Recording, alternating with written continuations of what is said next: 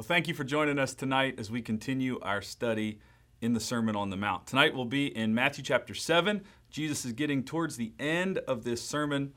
And tonight we're going to talk about the topic prayer. Prayer is effective. And so uh, let's begin by looking at Matthew chapter 7. We're going to begin reading in verse 7. This is a familiar passage, and Jesus says this Ask and it will be given to you. Seek, and you will find. Knock, and it will be open to you. For everyone who asks receives, and the one who seeks finds, and to the one who knocks it will be opened. Or which one of you, if his son asks him for bread, will give him a stone? Or if he asks for a fish, will give him a serpent? If you then, who are evil, know how to give good gifts to your children, how much more will your Father who is in heaven give good things to those who ask him? So, whatever you wish that others would do to you, do also to them, for this is the law and the prophets. Let's pray together as we begin. Father, thank you for this opportunity to look into your word, God. May you lead us tonight. May you guide us. May you cause us to hear from you. It's in Christ's name we pray. Amen. Okay, so we're going to talk about prayer. And I think prayer is one of those things we all realize as Christians we need to be doing. It's also very difficult to do. Very few people would say, you know what, I think my prayer life is, is pretty much perfect. I'm right where I need to be. Really, on the contrary, most Christians I talk to, and myself included, prayer is one of those things that's, that, that's hard for us to do. It's hard for us to do consistently it's hard for us to do with persistence. And that's one of the things that Jesus talks about in this passage tonight. Now, this is not a, a comprehensive teaching on prayer. We're not going to cover every aspect of prayer. In fact, prayer is something that Jesus has already talked about in the Sermon on the Mount. But we're going to talk about persistence in prayer, and we're going to talk about the fact that God hears us when we pray. That's why we've just titled this Prayer is effective. Now, you might have noticed as we were reading, we read verse 12. This is this probably the most familiar thing that Jesus ever said. It's called the Golden Rule. And you might have felt like this, this doesn't quite fit with what we've just been talking about, but hopefully tonight you'll see that it does fit. So, we all know that we're supposed to pray. Uh, Martin Luther is famous for saying, As it is the business of tailors to make clothes, and of cobblers to mend shoes, so it is the business of Christians to pray. J.C. Ryle said it this way He said, I believe that those who are not holy pray little, and those who are holy pray much. It's a simple thing to say, it's harder to do.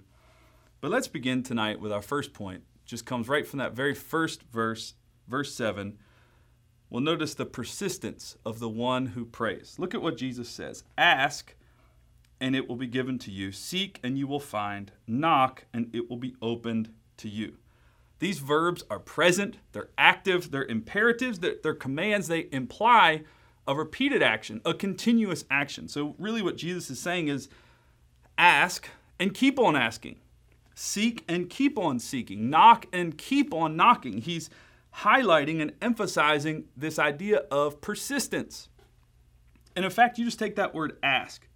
It is mentioned in every verse in this passage 7, 8, 9, 10, 11. Jesus says, Ask, ask, ask. But we'll see that this is less of a command and it's more of an invitation. Jesus is inviting us in. He's saying, Ask, ask me. I want you to ask me. We see Jesus say this in other spots too. John chapter 7, verse 37. Jesus was there at the feast. He stood up, he cried out, If anyone thirsts, let him come to me and drink. Whoever believes in me, as the scripture has said, out of his heart will flow rivers of living water. Even the Bible comes to a close with an invitation. Revelation 22 the Spirit and the bride say, Come, and let the one who hears say, Come and let the one who is thirsty come, and let the one who desires take the water of life without price. One of my favorite passages in the New Testament about this invitation to come before the Father is in Hebrews chapter 4. And it just says this Let us then with confidence draw near to the throne of grace that we may obtain mercy and find grace to help in time of need. We can come before the Father with confidence. I know a lot of times we might be hesitant to come to God. We know our own sin, we know our own doubts, we know our own failures, and we feel unworthy to come before Him. And maybe not just hesitant, but I think sometimes we can even just be forgetful. Uh, persistence is hard. You think about how crowded maybe a gym is in January as everybody starts the year with New Year's resolutions and high hopes. And then by about March and April, it started to taper off a little bit. Maybe you think about starting a diet on Monday and how easy it might be to stick to that diet on Monday and Tuesday and how much harder it is by the time you get to Friday and Saturday. Persistence is hard, but persistence in prayer is necessary. And so Jesus wants us to see this persistence here.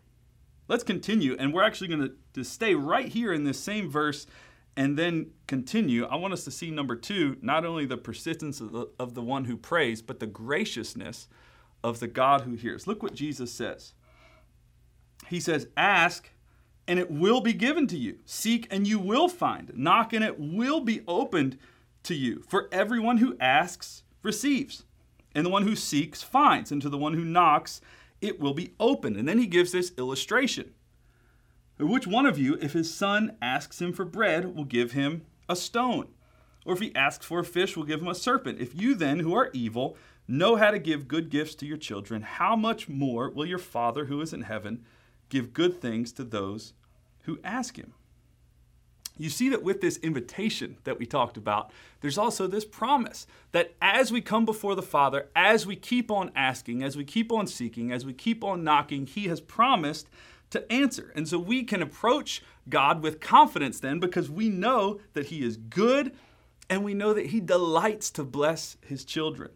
The psalmist said it this way Psalm 65, verse 2 O you who hear prayer, to you shall all flesh come. What a wonderful promise.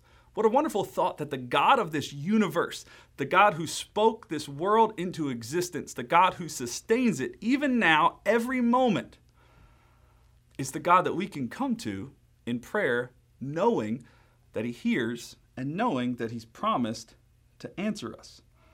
One of the most beautiful passages in the Bible that talk about this is right at the beginning of Exodus. So, you know, Genesis ends and Exodus starts, and this new Pharaoh comes who doesn't know Joseph, didn't know the history of the Israelites there, and, and they're in slavery.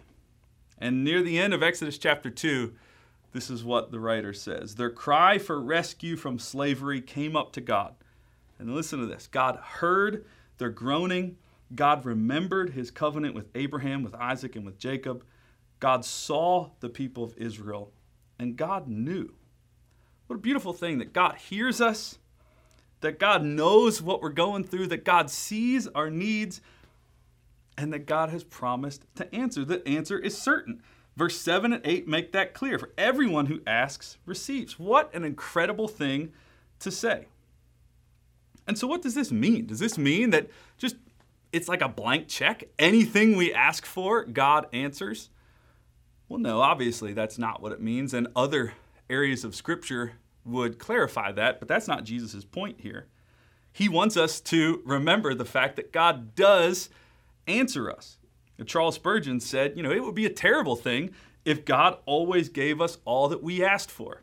And I'm sure that we can look back on our own lives and think about prayers that we prayed that at that time seemed like, yes, this is what we need. This is a good thing. This is what should happen. This is what we want to happen. And now we can look back and say, man, I'm so glad God didn't give me that thing. I'm so glad that God didn't lead me here and take me here. And and man, it, it's awesome that that God doesn't give us everything we need, but but God does give us what we need. We know that from earlier in this sermon. So we come to God and we have this invitation, we have this promise, and so we just have to ask, you know, what kind of God is this? What kind of God is he?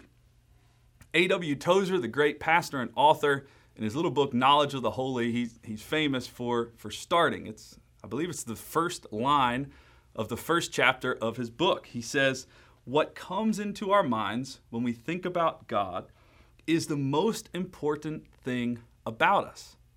What comes into your mind when you think about God? What kind of God is he? Is he the kind of God that requires convincing?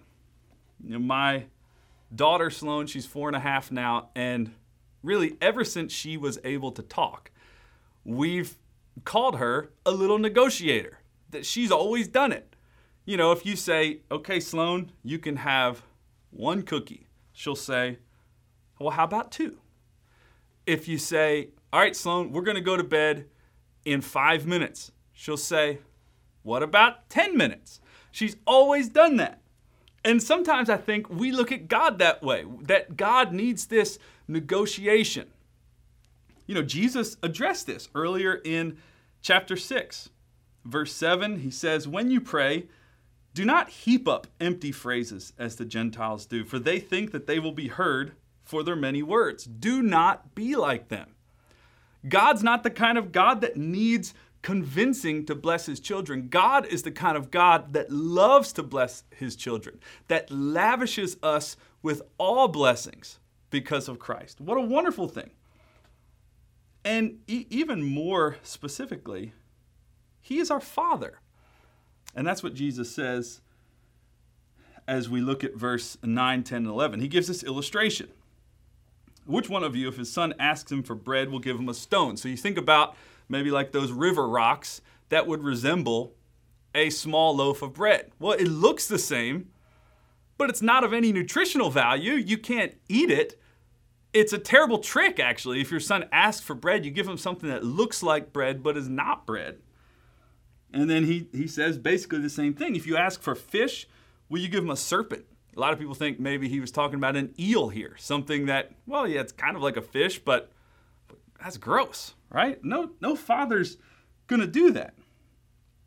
But then he says this If you then, who are evil, know how to give good gifts to your children, how much more will your Father who is in heaven give good things to those who ask him? It's interesting as we look at this word Father and we think about this idea that God is our Father. 16 times in the Sermon on the Mount, Jesus calls God our Father. You know, the first time that he said it was in chapter 5, where he said, You know, let your light shine before men, that they may see it and glorify your Father who is in heaven. And it's interesting that that verse in Matthew chapter 5 is the first time in the Gospel of Matthew that God is called our Father. It's an idea that, that I think for Christians now we're so familiar with that it's lost the fact that it was a revolutionary idea when Jesus said this. The fact that God is our Father.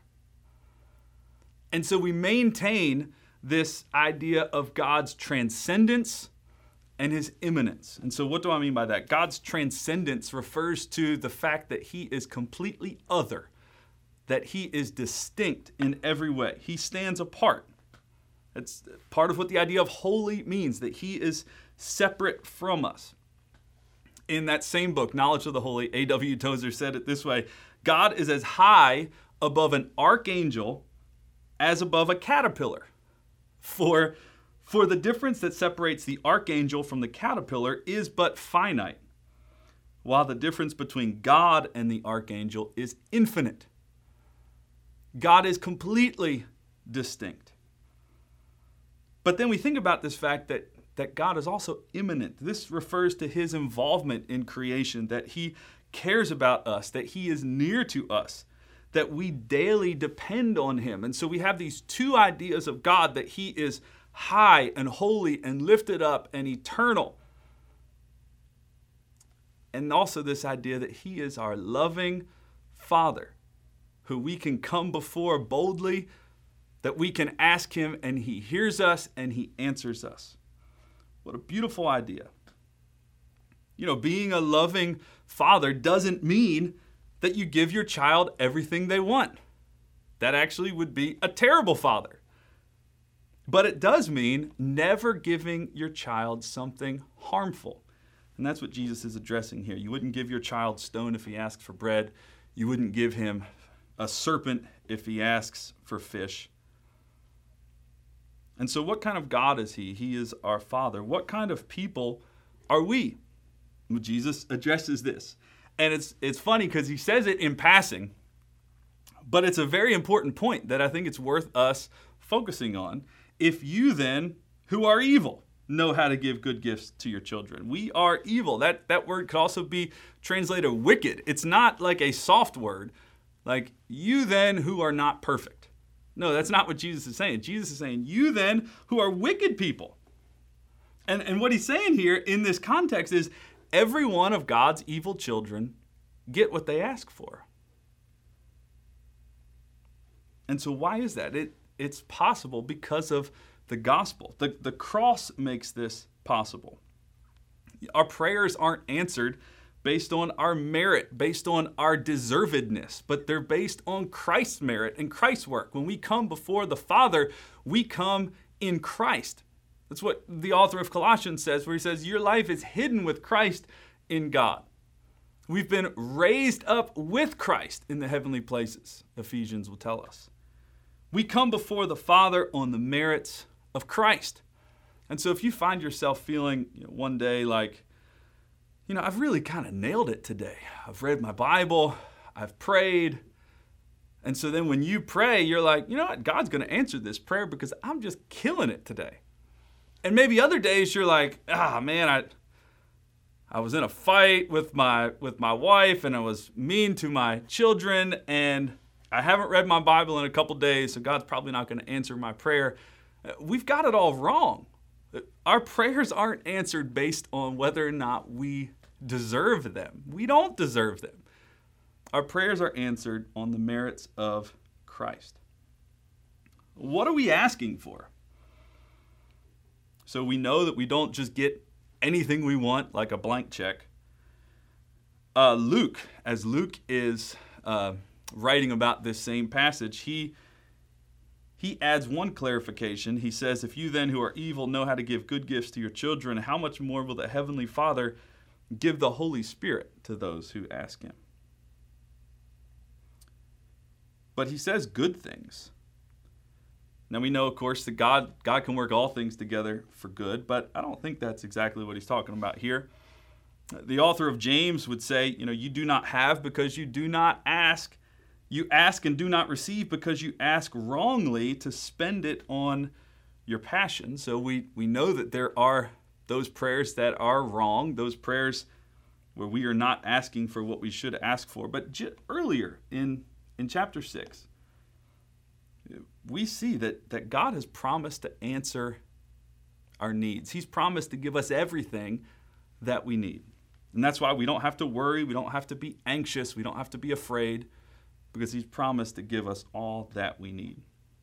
So we've talked about, number one, the persistence of the one who prays.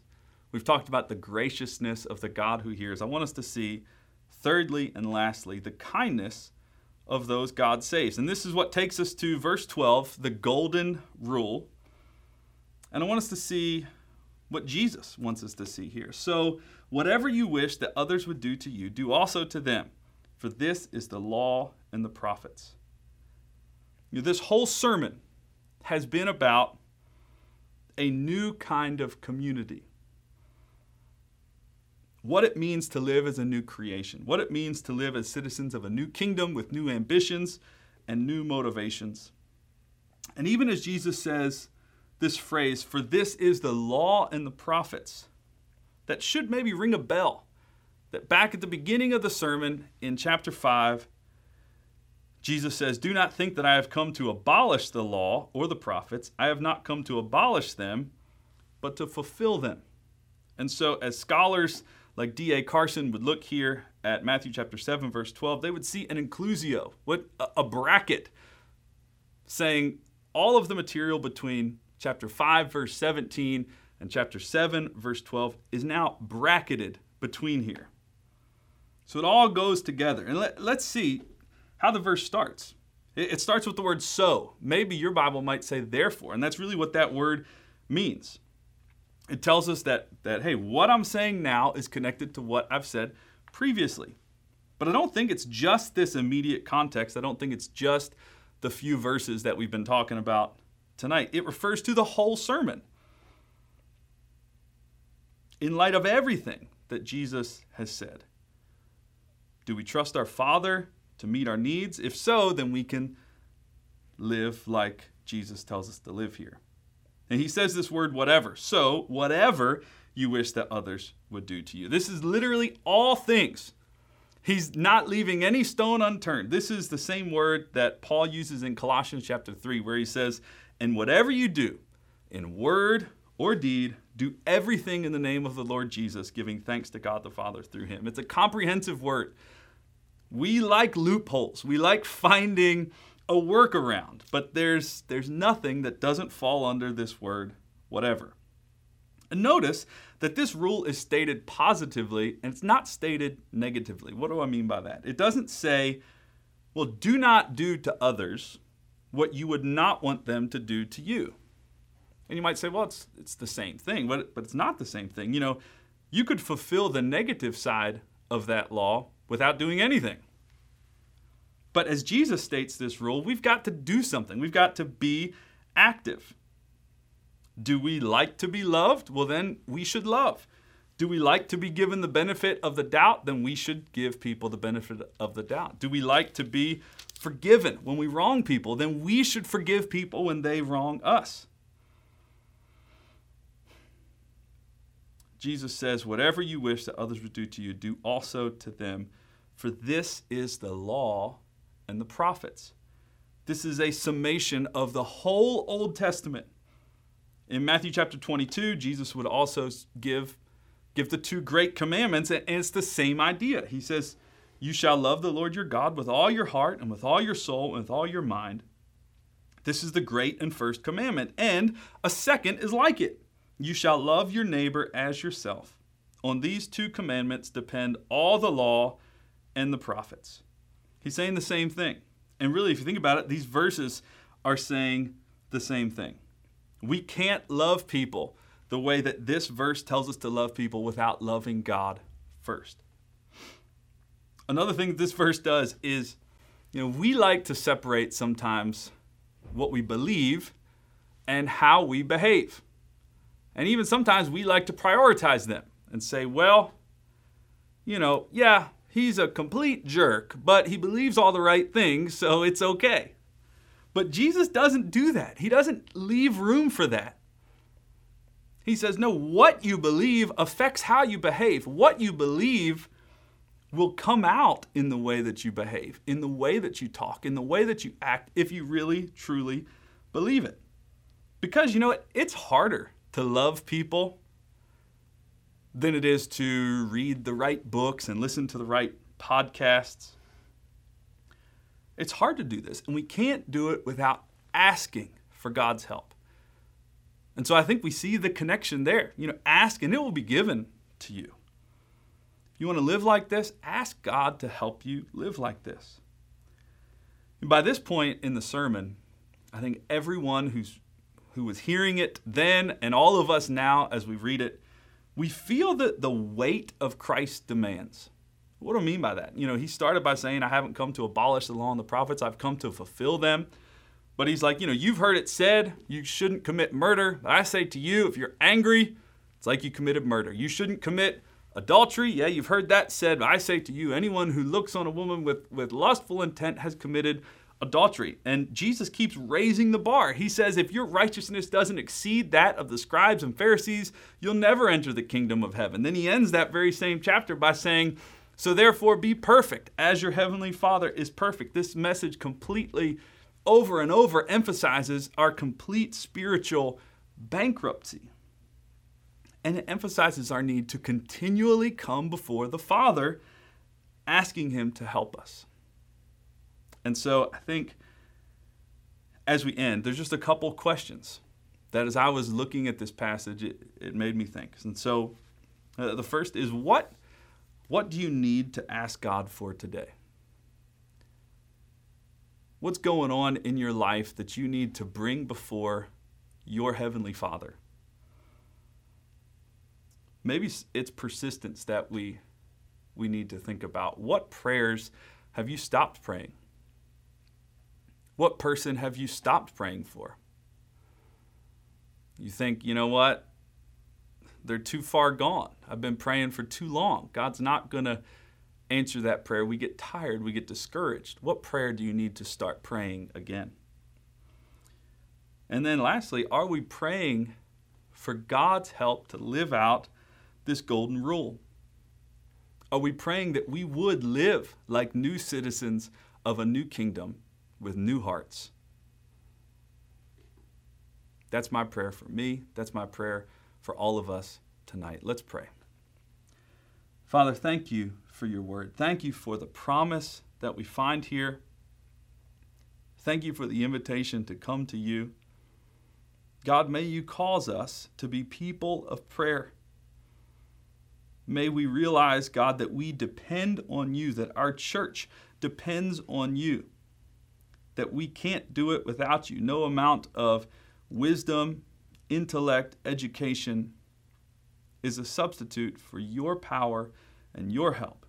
And so may you cause us to come before your throne boldly, daily, asking, knowing that you hear and that you will answer our requests. And it's in Christ's name we pray. Amen.